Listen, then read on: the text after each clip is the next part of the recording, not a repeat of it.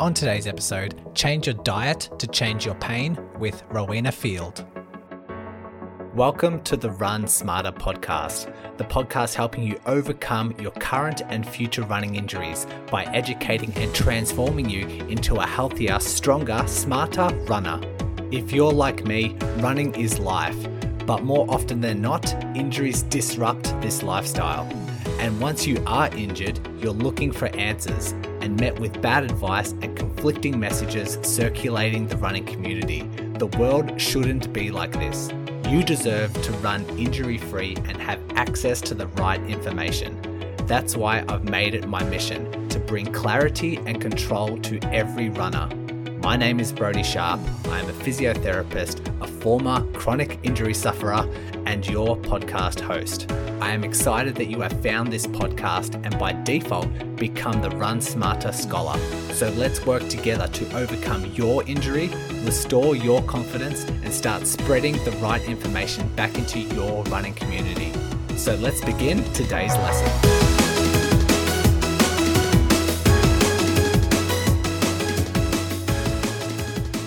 I have just released the most value-packed and fun video I've ever made over on YouTube.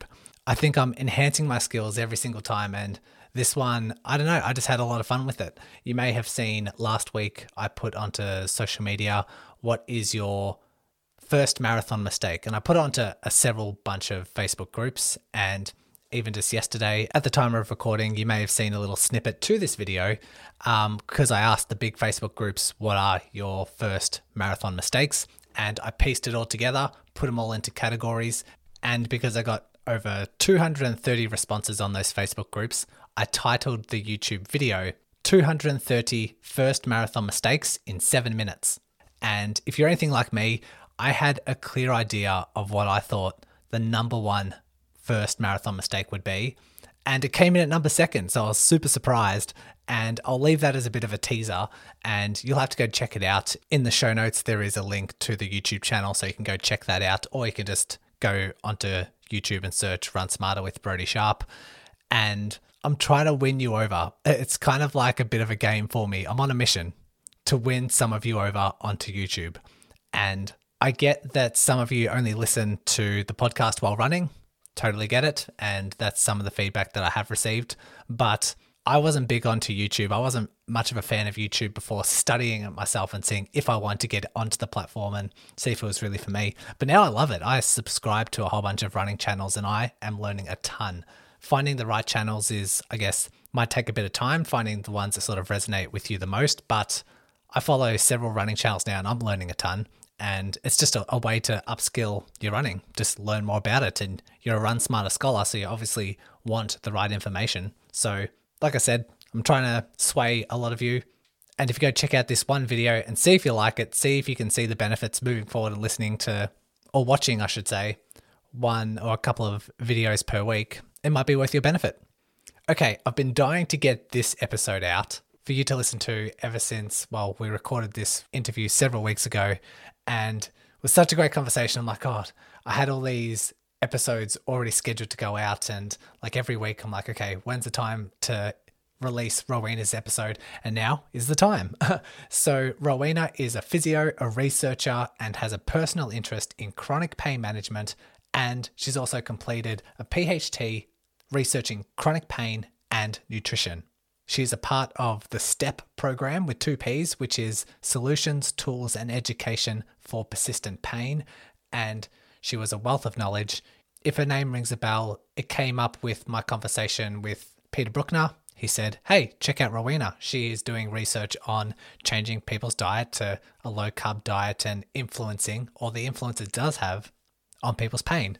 And so today we dive into, first of all, her curiosity, like why look at diet and pain and where the connection is between the two, but also what the keto diet or low-carb diet does have, what the role of glucose and ketones and inflammation, anti-inflammation does play in the body when you make those changes.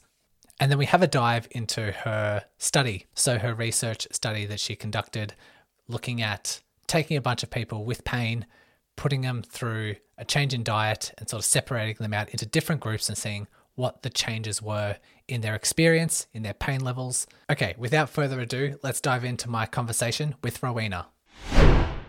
Rowena, thanks for joining me on the podcast today. My pleasure. I am really excited about this topic. It's quite unique. It's something I didn't think I'd be talking about on this podcast until Brukner sort of mentioned it, and I was happy that you agreed to jump on. So for those who aren't familiar with you, would you mind just giving a little intro about who you are, where you're from, and what you're involved in? Yeah, sure. So I'm a physio. I've been a physio for a long time now. Actually, I got my 30-year medal from the Physio Association yesterday in the past. Well done. So I've been a physio for a long time. And I currently work on New South Wales South Coast. I live at Jervis Bay, which is sort of near Nowra. And I work with a psychologist, and we run a chronic pain management program. So we've lived on the South Coast for a few years now, probably 15 or 16. But prior to that, I was a sole physiotherapist in Cobar, which is outback New South Wales. So I did a lot of underground mining stuff and all different sorts of occ health and safety. So I've got quite a diverse background of all different sorts of things. But my current focus is pain management, and specifically nutrition related to that. With trying to connect the two, it's interesting having pain and diet, and a lot of people might not make a connection between the two. And so I thought we'd start off with why your particular interest in that, and how is there a link between the two?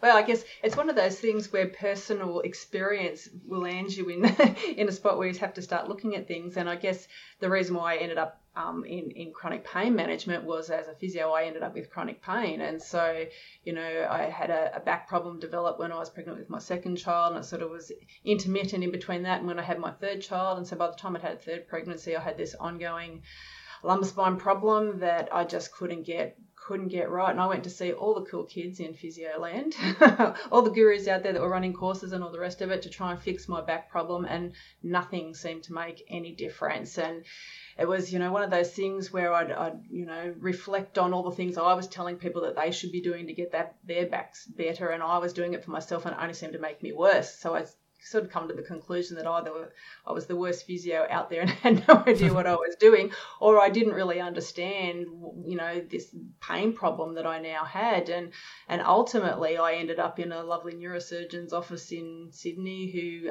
basically said, well, I need to do 2-level disc replacement if you ever want to get rid of your back pain problem. And at the time, I totally convinced myself that, those discs were the problem, and if they were just whipped out and some fancy new ones were put in, that would solve all my problem. And I guess fortunately for me, I wasn't actually in a health fund for that at the time. And so the surgeon said, go away for a year, and when you're eligible, come back and we'll do that surgery. And so a year came and went, and I still was no better, but was profoundly scared of having that surgery done by that point. Of course.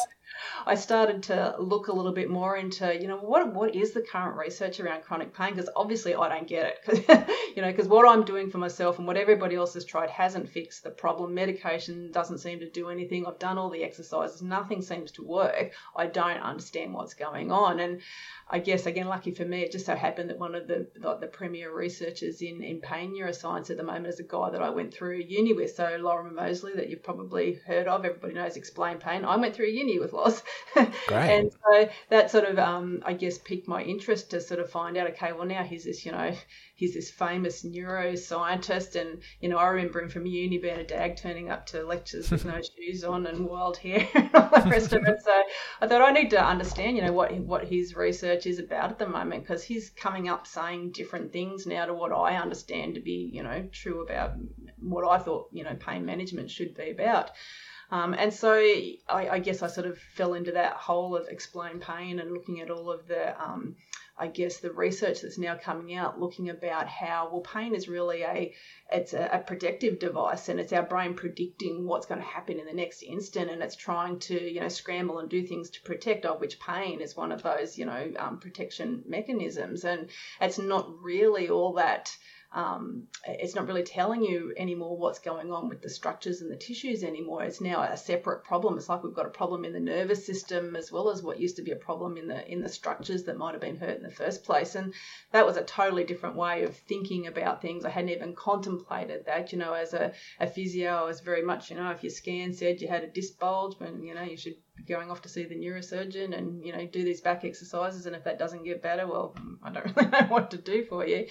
And I guess at that point, I sort of started to learn all about that approach and change what I was doing and stop being so structure focused and started then looking at, you know, really what did I believe was going on in my body and how was I thinking about, you know, the structures and the implications of it. And I changed all of the way that I was approaching it. And then over the course of the next, you know, 6 to 12 months, I fixed my back pain problem. I've run a half marathon since then. I don't have any back pain anymore. And so it's one of those things where, you know, if I went and got a MRI scan done, I'm sure it still doesn't look any prettier than what it probably did the day I sat in the neurosurgeon's office. But just because a scan doesn't look pretty doesn't mean it has to be the thing that's actually driving the pain experience that somebody's having. And I was the perfect example of that.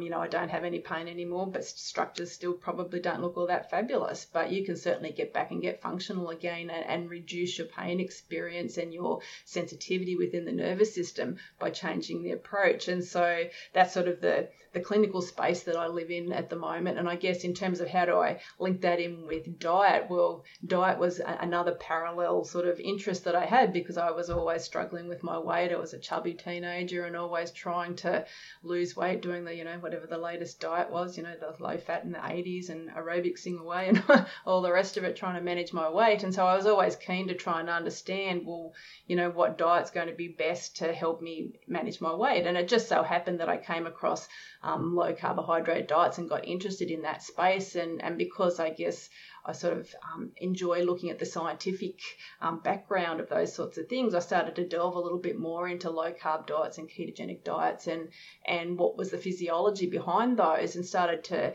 hear a lot about, well, they manage inflammation and they do all these things. And it sort of dawned on me one day as I was sitting in one of the pain conferences that I was at. I was listening to some speaker talk about, you know, some new drug that was out that was trying to target specific molecules of within the inflammation cascades. And then my ears pricked up because they were the same things that were being talked about over in the ketogenic diet space. And I'm thinking, hang on a minute, you guys are using drugs to try and target those processes. And over here, we've got a natural way that we can be targeting those processes by changing what we're eating. You guys should be talking to each other. And there was none of that happening. And I sort of thought, oh, well, there's got to be some research out there talking about how diet is influencing pain outcomes. And so I started doing a bit of research and there was none, funnily enough, and so I ended up doing a PhD on it just to try and join those dots, and so that's where I am now.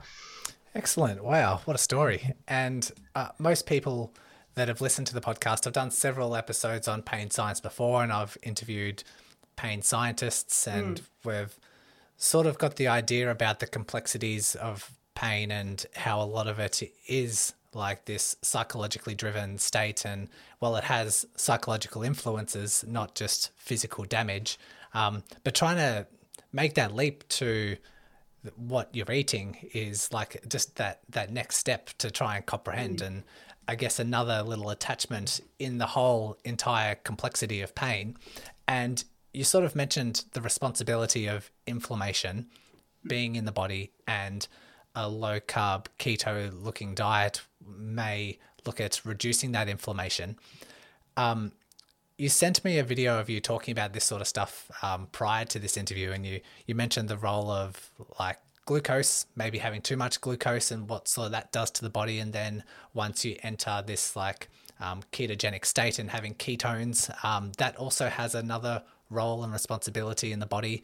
Can you maybe just explain to, in layman's terms, like exactly what that does, like what that does to the body, and then how that can link to pain? Yeah, sure. So if we're thinking about like a low carbohydrate diet, you're sort of doing two things. As you mentioned, you're reducing the glucose, and just reducing glucose in and of itself has impacts physiologically and or metabolically in the body.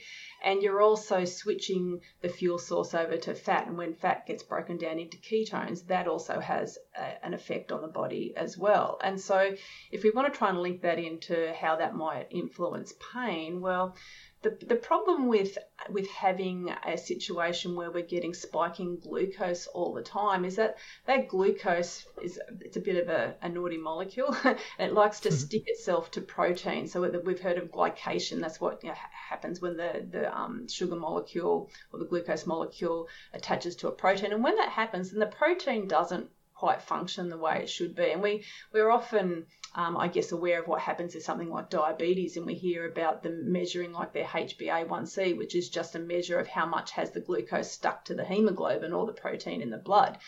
But it doesn't only stick to proteins in the blood, it sticks itself to proteins in your tendons and your ligaments and your nervous system. So it has other implications in terms of how the quality of those tissues then it can affect how well they function. And I guess that's probably one of the important things to think about is where we're looking at not only the inflammatory environment that the structure might be living in, but we're also looking at the quality of the environment of the structure too. And both of those things are influenced by the things that we eat. So that glucose, as well as potentially being a problem like that, it also it can stimulate enzymes in the cartilage that cause it to degenerate and become inflamed as well. And just the fact that we have spiking blood sugar going up and down, those spiking levels are also an inflammatory process. So having a diet where sugar is going up and down all the time does set up this inflammatory sort of loading situation, which is then problematic when we're thinking about, a pain problem, when we're looking at the structure that has to live in an environment that's a little bit more inflamed than what it should be. So part of, I guess, the pain story is just reducing the glucose can influence the pain outcomes from that perspective. And then the flip side to that is that when we're using fats for fuels instead, and we're breaking those down into ketones, those ketones, they are an energy source, so they act a little bit like glucose traveling around the blood, and all the cells can use that as an energy source.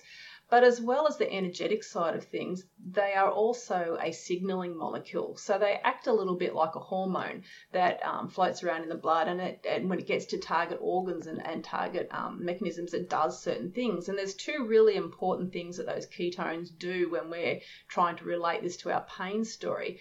That is, one is they block inflammatory pathways, and they also, they're epigenetic signalers for various things as well. So by reducing the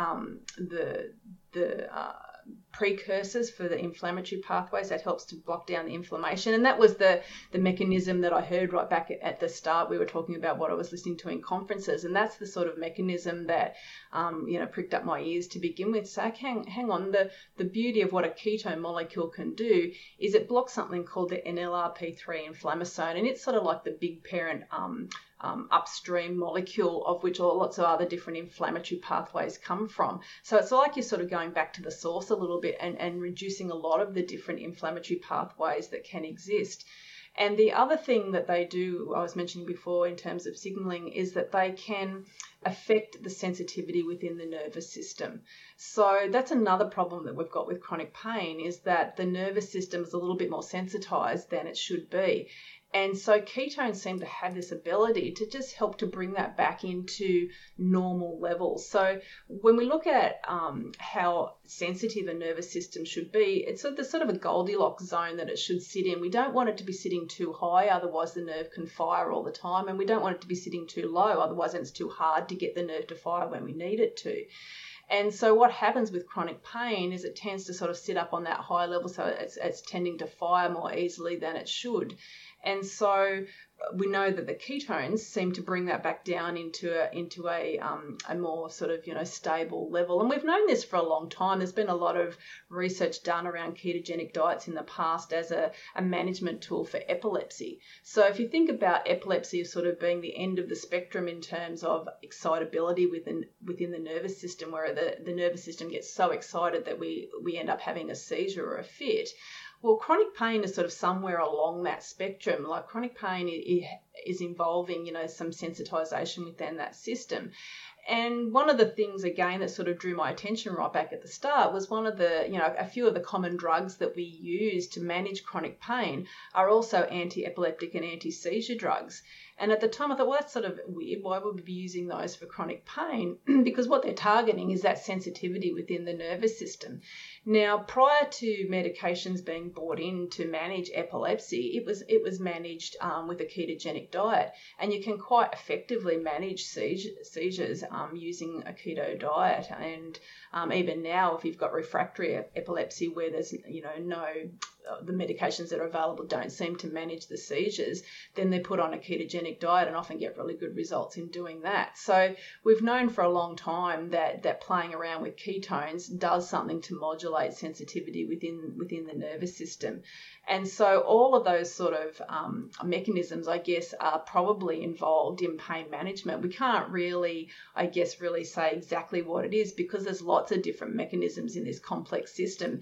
We did a big review looking at all the animal and preclinical studies to try and figure out like all the different mechanisms involved. And when you look at it, there was, I'm trying to remember now, like about 170 different studies looking at what ketones were doing in the system. And there's about 14 different proposed mechanisms. And there's even been some more mechanisms proposed since we wrote that paper. So there's lots of things that might be involved in that process of the pain outcomes. So we don't really know, but something seems to work when we put people on a ketogenic diet.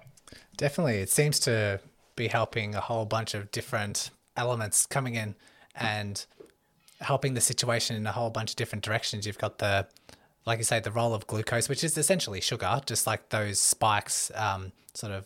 Just quickly chiming in here to let you scholars know, I have just updated my 5-day injury prevention challenge. This is one email per day for 5 days, learning new concepts and diving into the science on how you can reduce your risk of injury. The sign up link is in the show notes, so fill in your details and I'll be waiting for you in email number 1 tomorrow. Stimulate a bit of inflammation, which contributes to nerve excitability or that sensitized state, which yep. we talk about a lot in chronic pain. But then also you're saying the ketones have a responsibility to block inflammation or like have an anti-inflammatory process. So it's kind of like a double whammy effect. Yeah. Interesting. And so you dive into the research, you say, okay, there might be a link here. There's not a lot of research done on it. And so you take on the responsibility of, you know, conducting your own studies and trying to find some answers. So you've done your own control trial. Do you mind talking about that and what ideas you had and the methods that you used? Yeah, sure. So we wanted this trial to, to avoid some of the criticism that's often you know, gauged against these sort of dietary trials. Often they'll whatever the intervention is that's being looked at, they'll compare it to just the standard diet, so just a Western diet that's full of rubbish and all the rest of it. And so when you're talking about a dietary intervention like that, it's likely that any intervention is going to improve because the diet was so bad in the first place that you're comparing it to. So what we decided to do instead was a run-in diet. So everybody that went into the trial, they did a 3-week run-in period to begin with. And in that 3 weeks, all we did was clean up the quality of the diet, because that's something else that's important that we sort of probably haven't spoken about yet. But the fact that diets that have got a lot of ultra-processed foods and things in them, there's a lot of molecules, I guess, within ultra-processed food that are particularly aggravating to the nervous system as well. So what we wanted to do was sort of to, you know, start with a level playing field so that everybody had at least cleaned up their diet. And to do that, we used a thing called the NOVA classification, which just is a system of looking at how processed a food is. And so we were just getting everybody to pull out the category 4, which is the red category, which is just all your fun stuff. So all of your, you know, your chips and your drinks and your chocolates and lollies and cakes, all the things in the middle of Woolworths essentially. And so they were pulling all of those out of their diet to begin with. And then at the 3-week mark, we randomized people to either keep doing that diet or to continue, but then actually reduce the carbohydrate level as well down to a ketogenic diet. And they then continued for another 9 weeks doing that diet. So it was a 12-week trial in total. And I think the results were important in that it wasn't just the keto diet that had a good pain outcome, just pulling the processed food out of the diets also had a significant pain outcome. So, you know, normally when we're helping people with pain management, I don't usually just throw them straight into a keto diet to begin with. Like, the starting point is really pulling out the ultra-processed food. And there's a few reasons, I think, why the ultra-processed food has probably got a lot to do with improving pain outcomes as well, because if we think about the not only the fact that a lot of the food contains molecules that are damaged or oxidized, and so if you're taking in that sort of food, then you have to have antioxidants to mop that mess up, essentially. So we either make our own antioxidants, or they come in some with the foods that we eat, and they have to mop up that oxidative stress, because if that doesn't happen, then that increases the inflammatory loading as well. So by default, if you're pulling out that stuff, that's helping to manage inflammatory loading potentially as well. And I think the other part of that story is possibly also looking at the role of vegetable oils within this diet. So this is probably a bit controversial, but a lot of the vegetable oils that are used, so we're talking about, you know, canola oil and soybean oil and those sorts of ones, they're quite highly processed oils that are already damaged before you sort of ingest them. And most of the ultra-processed food is made with those oils. Now, from a pain management perspective, the problem is that those oils, so they're all polyunsaturated fats, which are sort of, if we're sort of just talking broadly, broken down into omega-3s and omega-6s. So I'm sure a lot of your listeners would have heard of omega-3s and omega-6s before. And the reason why that's important is that the omega-3s, they are the building blocks for all of the anti-inflammatory molecules, and the omega-6s are the building blocks for all of the inflammatory molecules. So our immune system sort of needs about an even balance of both of those to maintain good levels of inflammation and manage all that sort of stuff correctly. So if we look at a standard Western diet, we tend to have sort of very few omega-3s coming in, and then all the ultra-processed food, which is all omega-6, we have tons of that. So we've got a really large disparity between the amount of inflammatory precursors that are coming in and the anti-inflammatory ones that we've got going.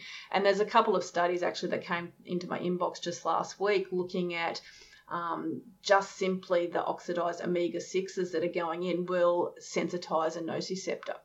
So just those damaged oils in and of themselves look potentially like they've got something to do with razzing up the nervous system a little bit. So if you've got a pain problem and you're having a lot of ultra-processed food, then something like that part of the diet that you're taking can also add to the pain problem that you've got.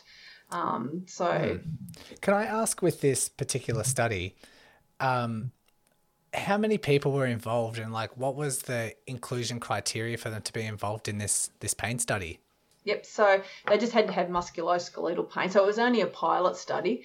We couldn't do a big trial. Obviously, when you're doing a PhD and nobody's funding you, you can't do very, very big numbers. So I think there was about 27 or something we started with, and ended up with about 24 after there was a couple of dropouts. So yes, it wasn't huge numbers in the study, but I guess it was a pilot to sort of show what potentially could happen, so that we could then hopefully somewhere down the track find some funding, maybe somewhere to run a big a trial of it.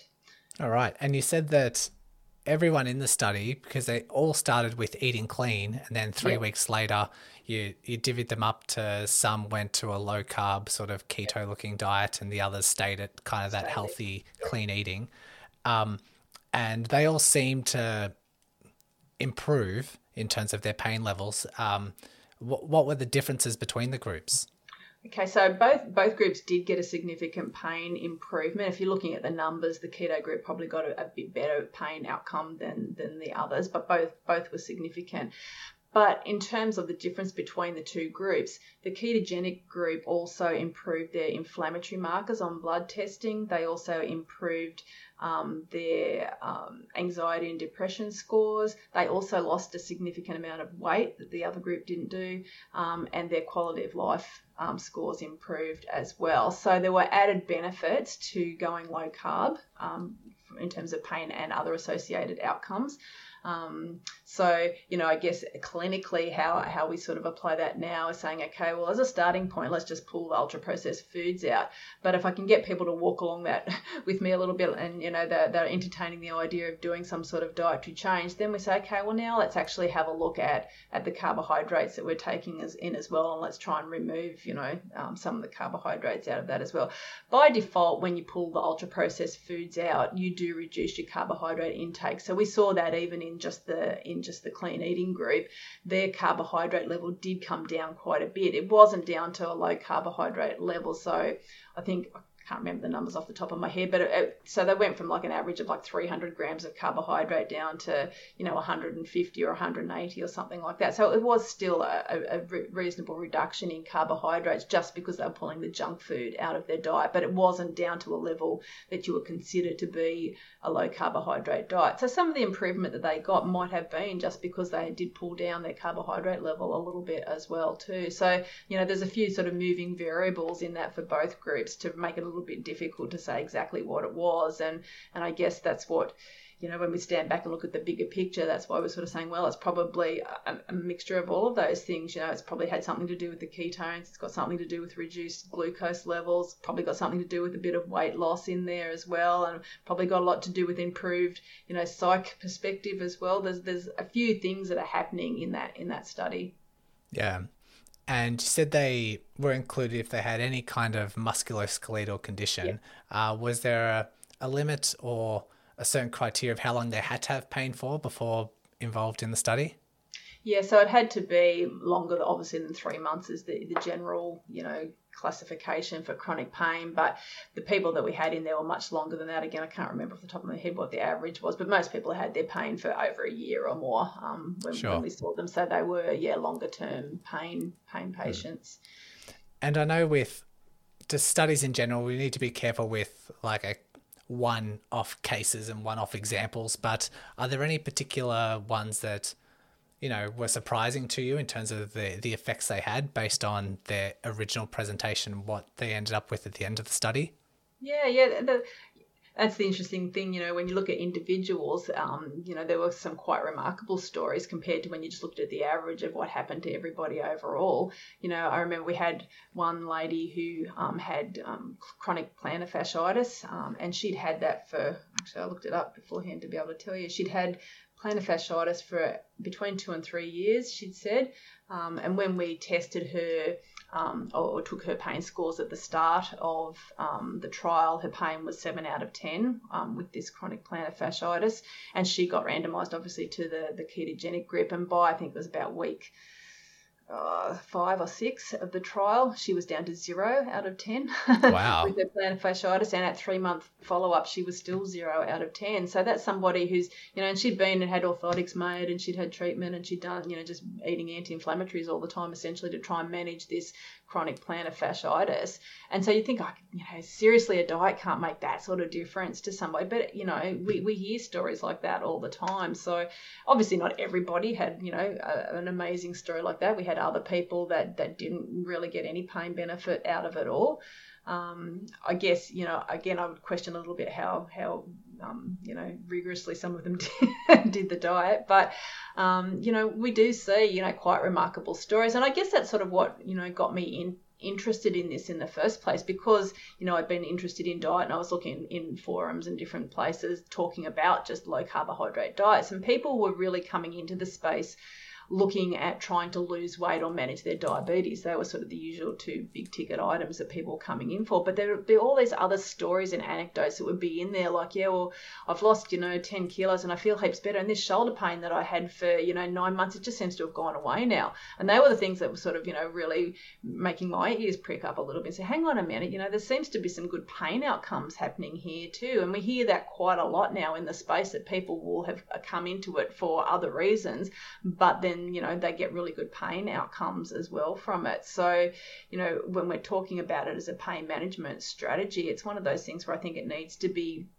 offered to people. You know, usually when people are trying, you know, they're seeing doctors for pain management, here have this, new drug, or here, you know, maybe we should do an injection, or maybe we should, you know, you could have this surgery. And there's never any talk about diet and how diet might play out for, you know, helping people with their pain experience. And it needs to be something, I think, that becomes commonplace as a normal part of pain management as well, because there's no side effects. There's no downside to putting somebody on a diet and cleaning up their diet and then maybe losing a little bit of weight and improving their blood pressure and those sorts of things as well, because I guess that's the other thing that we haven't sort of mentioned. You know, when you look at the typical person with a pain problem, a chronic pain problem, it's very rare that they walk in the door and they're the picture of health and the only thing that's wrong with them is this chronic back pain or chronic shoulder pain.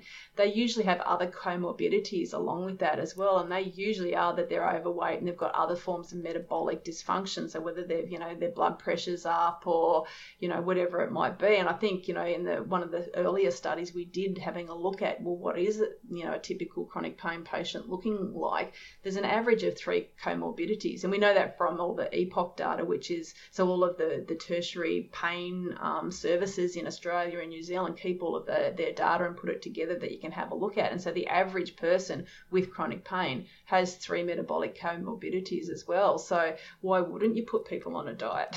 Yeah, I found an interesting connection when working with runners, and I'd see people with plantar fasciitis for 5 years and, you know, high hamstring tendinopathies for several years. And I found a really interesting pattern with those who developed chronic pain and didn't really respond well to a sort of like your traditional rehab.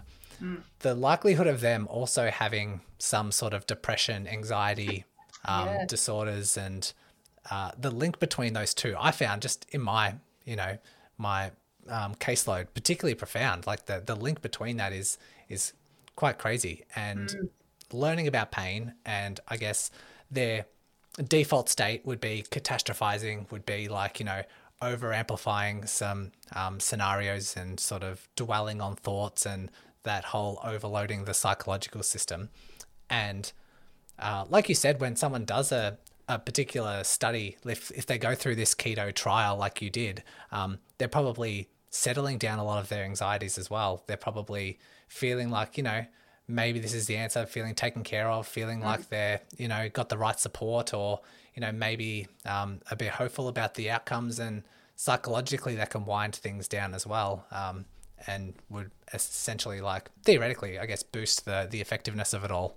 Yeah, and I think you're absolutely right in what you say there, because, you know, when we're thinking about how much control people feel like they have when they're in a chronic pain problem, it's almost like, you know, they've sort of given up, you know, they've thrown their hands in there and said, oh, you know, I've tried everything, I've done everything, and nothing makes this pain any better. Whereas if you can say, okay, well, actually, here's a really good reason why diet might help, and it's something that they can actually have a bit of control over too. So you're giving them back a little bit of, you know, control and self-efficacy and all those sorts of things as well. And so that helps to, you know, if we're talking about this like a set of scales in terms of how much evidence have we got of danger and how much evidence have we got of safety, well, then you're building in some safety side to that set of scales and starting to maybe hopefully change the answer that the brain's coming up with, or the prediction that the brain's making about how much danger am I actually in. So yeah, you're absolutely right. How about for non-chronic conditions? Like if someone has plantar fasciitis, but they've only had it for 4 weeks rather than 3 months, do you think they can think about diet? Do you think that it might have an impact on them? Yeah, absolutely. Based on your understanding? That could still be sort of sitting at a just subclinical level in terms of their inflammation that just sort of, you know, flares up and down every now and again. And I know myself, you know, when I was younger and trying to run, I used to get plantar fasciitis and Achilles tendonitis all the time. And I'd taper it and take anti-inflammatories and do all these things. And I'm sure now, reflecting back on it, I probably had a level of inflammation that was sort of sitting up a bit higher than it should be because of, you know, all the rubbish that I was eating. And every now and then you just do something else that would just add a bit too much load to that structure. And then we'd end up with a, you know, a clinical problem again. We would settle back down again a little bit. So I certainly think that diet is one of those levers that you can pull in a management, overall management strategy that gets totally overlooked. But yeah, definitely. Okay.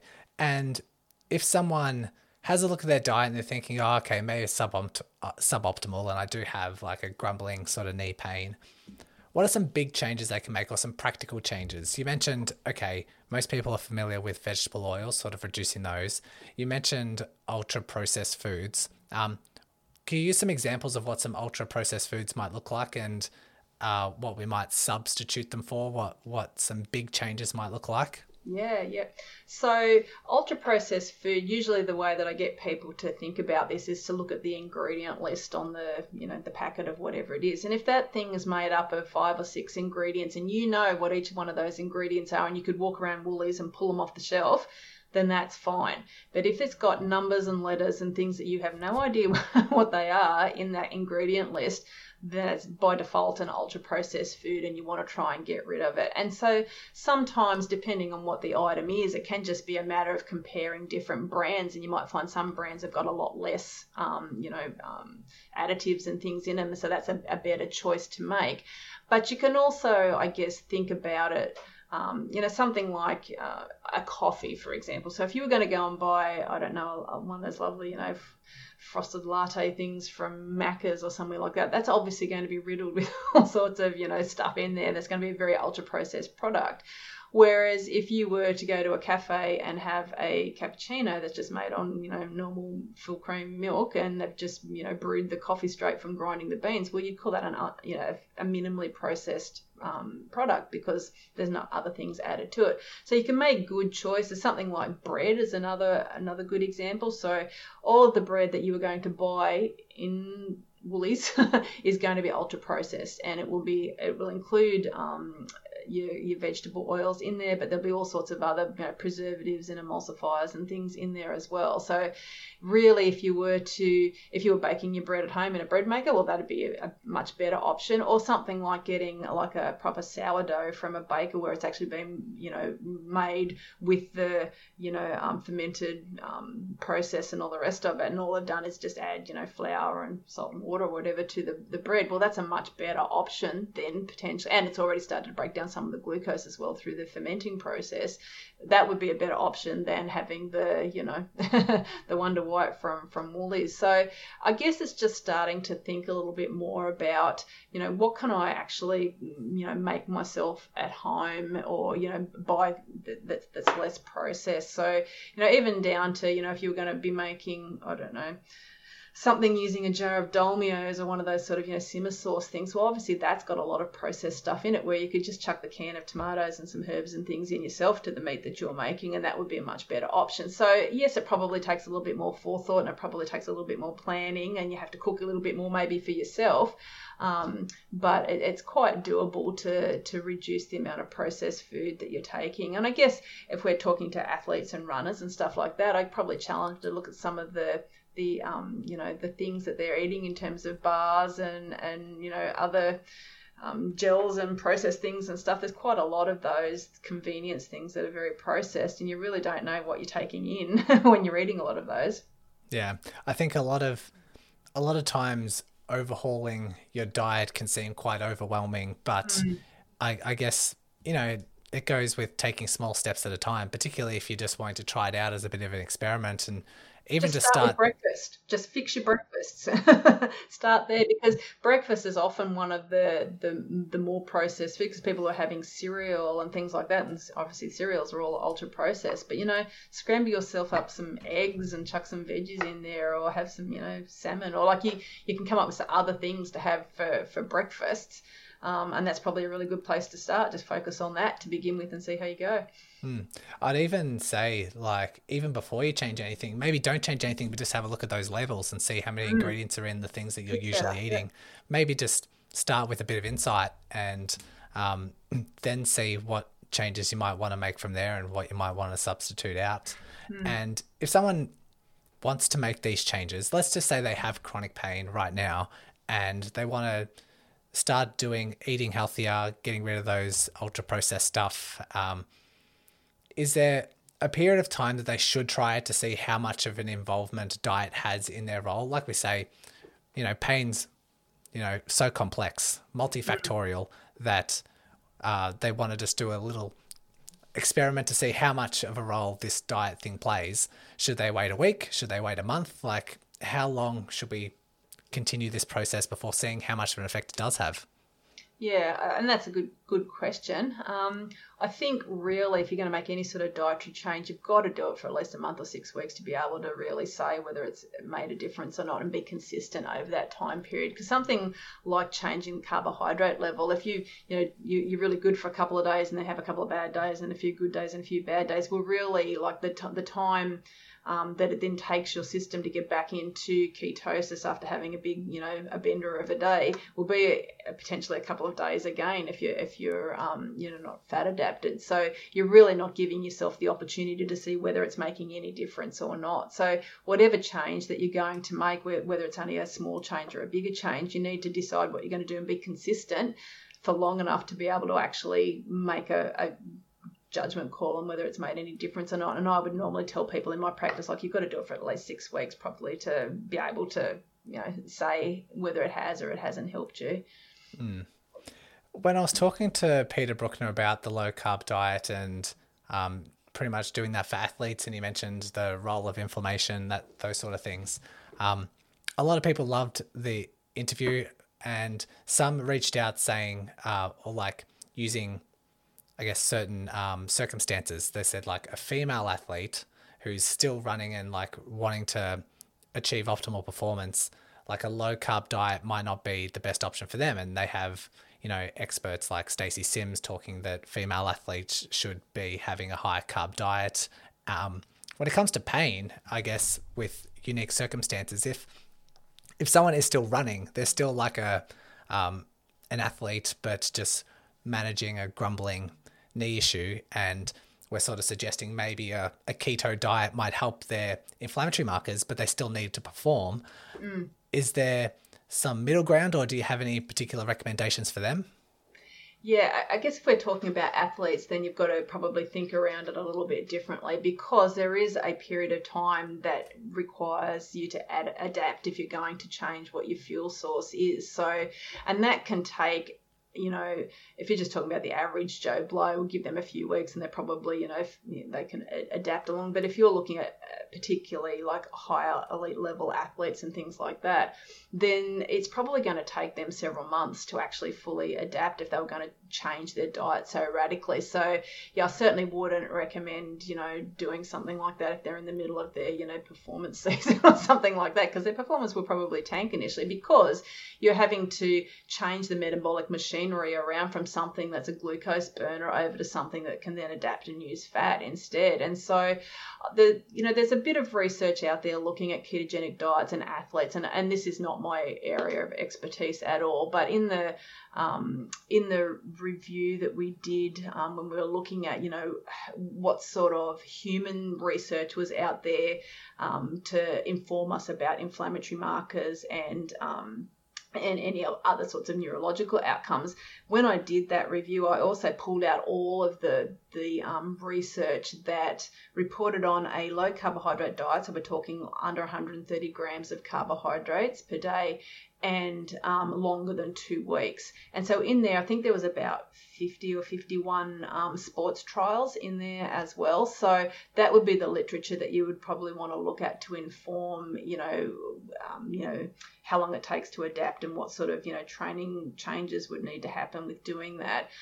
There is a body of other research that sits in there as well, but it's all sort of less than, 2 weeks, some of those trials. And so they are really highly criticised from the low carb side of things, saying, well, you can't expect an athlete to have adapted in a 2 week period to being back, having good performance outcomes. So certainly having a look at that research would be a starting point. And if you have a look at that, and I can send you the link for that paper, but in the extra bits of the paper, the supplementary files, I've listed out all those 50 studies there if you wanted to go and look them up. But I think, there's a few sort of eminent researchers in the space. So probably Jeff Volek and Steve Phinney are the two researchers that are researching within the elite athlete performance area with low carbohydrate and ketogenic diets. So looking at their work would sort of probably inform people's decisions a little bit more if they were, high-level athletes. Hmm. And I guess there's reassurance to know that, I guess, if you are a female athlete that's I guess maybe their beliefs that they want to keep carbs in. They think they thrive off carbs. Extracting from like stories from your particular research, people get a lot better if they just have clean eating as well. If they do have pain and they're looking to try and manage it with diet, getting rid of the ultra processed foods and maybe keeping carbs the same might have at least some effect, as shown in your study. It would be worth trying. And the other thing is that they might not need to get their carbohydrate down to that lower level, and particularly if you're talking about athletes.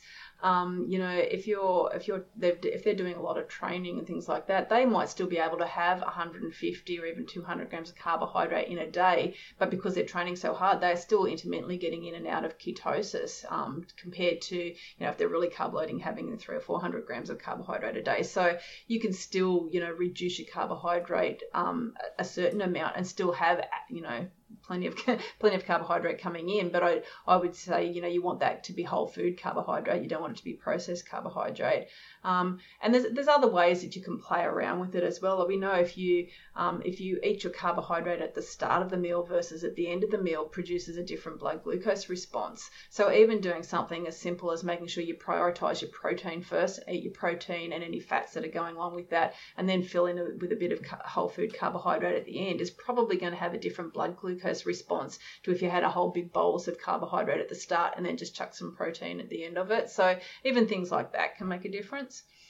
Well said. Yeah. Is there any other final takeaways or anything that we may not have discussed that you think might be relevant to today's topic? Not that I can think of. There's quite a lot of people out in the space talking now about performance stuff. So there's some good podcasters to listen to if they look up athletic performance and low carbohydrate diets. I'm sure they'll find lots of people to listen to. And even in the female athlete sphere, it's probably quite contentious how much carbohydrate you really need. Sometimes we've been conditioned to believe that, that we have to have carbohydrates, but there's no such thing as an essential carbohydrate. There's essential fats and essential proteins, but not essential carbohydrate, because our bodies can make that itself as required. So there's some controversy in there about, even as female athletes or females, whether we do actually need more carbohydrate or not for managing, menstrual cycles and things like that. So I think it's probably the thing you've got to play around a little bit with yourself as an N=1 experiment to see what happens. And, I guess when we're thinking about runners as well, there's a lot, historically we've always talked about, carb loading as being something that you want to do before performances and things like that. But again, if you think what you're doing when you're carb loading, what your blood sugar is doing during that amount of carbohydrate that you're taking could also be having detrimental effects in terms of your inflammatory loading and also, the quality of your tendons and ligaments and things like that. So, perhaps not as big a carb loading might be a bit of a better strategy. And I don't know if you've heard of Professor Tim Noakes. He was a South African professor who he wrote one of the textbooks, I think, for distance running and things like that, and he was a big advocate of carb loading and all the rest of it. And even though he was an athlete himself and did lots of marathon running, he ended up with diabetes, which everybody you scratch your head thinking, okay, he's done all this exercise, how would he end up with diabetes? But the amount of carb loading he was done still meant that metabolically he wasn't well and ended up a diabetic. And so he famously ripped the carb loading chapter out of his textbook, saying, look, this is not really right anymore. We need to actually look at the metabolic health of people as well, not just whether they can perform and run when they need to. So I guess thinking about the amount of carbohydrate that you're taking in as an athlete is probably something that's worthwhile thinking about. And I suppose, if somebody was really interested in monitoring that and seeing what sort of blood glucose responses they get, you can always wear a continuous glucose monitor for a 2-week trial period and have a look in real time exactly what's happening with your glucose as you're training and as you're eating various things that you eat, to see what sort of blood sugar spiking you're getting. And that would probably really inform what you eat and how you train as well. a lot of athletes are very data driven, so that might interest a few. I'm sure they would love wearing a glucose monitor. Have you seen them? So they're like just a little disc that you wear on the back of your arm, and your iPhone reads it. So you just go beep beep, and you can read every time you eat something. You can just tell, and it gives you a constant 24-hour printout of exactly what your blood sugar's doing at any given time. So you can have a look to see, is that breakfast that I had, did it just give me a bit of a spike and it settled down, or have I had a huge spike, or was it up for ages afterwards? So that's really telling you what glucose loading's going on with your, with respect to your diet. Yeah, excellent. What are some social media channels or places people can go to learn more about you and learn more about, I guess, pain science and the role of diet? Do you have any social media things that people can be drawn to? I'm not a big social media person, really. I am on Facebook and Instagram and Twitter and things, but I really don't put very much up on there because it's just not really my gig. But if people wanted to, talk to me about something or contact me, they can always contact me through my work website, which is stepp.com.au, so STEP with 2 Ps, which just stands for Solutions, Tools and Education for Persistent Pain. So they can always, shoot me an email there if they had a particular question they wanted to ask me. Yeah. While we're on that, do you mind maybe just briefly explaining what that STEP program is for people who might be interested? Yeah. So that's a specific chronic pain management program that was developed by myself and my work colleague who's a psychologist, because we really, I guess, realised that to manage chronic pain, it's not just about the physical and the structure, it's also about the pain science education, and it's also about the psychological health of the person. So we sort of work together in this program, and people can either come and see us as private clients, or we do a lot, most of what we do is workers comp, and we see people and we do a bit of an education program for sort of a few weeks initially, and then we sort of I have various physio sort of things, and she has various psychological sort of treatment strategies that we then sort of implement with people in an ongoing way to try and help them learn about their sensitized nervous system and what they did to get that way and what they can do to, potentially change things and get it to move back into a less sensitive state. All right, excellent. Well, usually on the topic of nutrition, I interview a lot of nutritionists and dietitians and stuff, and it seems like after that conversation, there seems to be more questions than answers. You try and answer something and it just leads to more questions, but particularly on the pain side of diet and like a low carb diet, you seem to knock these all out of the park and explain it very precisely and exactly what the role is with diet and pain. And so thanks for coming on and sharing all this, and well done for you and your previous research that you've done. Is there anything next on the cards, any other research or things that you might be interested in? Yeah, actually, we've just put in a big NHMRC grant at the Uni of Sydney that I still do some work with, looking at doing a ketogenic diet for narcolepsy. So hopefully we're going to be involved in that project. So we were talking about epilepsy before. Narcolepsy is sort of like the sort of opposite end of the spectrum. Instead of your nervous system getting so sensitized that you have a fit, it gets so sort of depressed that they fall asleep essentially. So again, there's something about ketones. We're talking about getting it back into that Goldilocks level in the middle, so whether it's getting too high or too low, there's something about ketones that potentially help to improve those outcomes and improve their sleepiness and things like that. So we've got our fingers crossed that we'll get that grant, and then I'll be involved in running that trial as well. But other than that, I'm just just doing private work with the STEP program, and I've got a few other little projects going at the uni, helping some students with various things as well. So yeah, very cool. Well, I guess more things for the runners to, I guess, analyze, self-reflect on their particular diets and the pains they've had in the past and their recoveries, and would help a lot of people and help them train smarter. So thanks very much for coming on. Thanks for all the work you've done in the past, and thanks for coming onto the podcast. No worries, my pleasure. And that concludes another Run Smarter lesson. I hope you walk away from this episode feeling empowered and proud to be a Run Smarter scholar. Because when I think of runners like you who are listening, I think of runners who recognize the power of knowledge, who don't just learn, but implement these lessons, who are done with repeating the same injury cycle over and over again, who want to take an educated, active role in their rehab, who are looking for evidence-based long-term solutions and will not accept problematic quick fixes. And last but not least, who serve a cause bigger than themselves and pass on the right information to other runners who need it. I look forward to bringing you another episode and helping you on your Run Smarter path.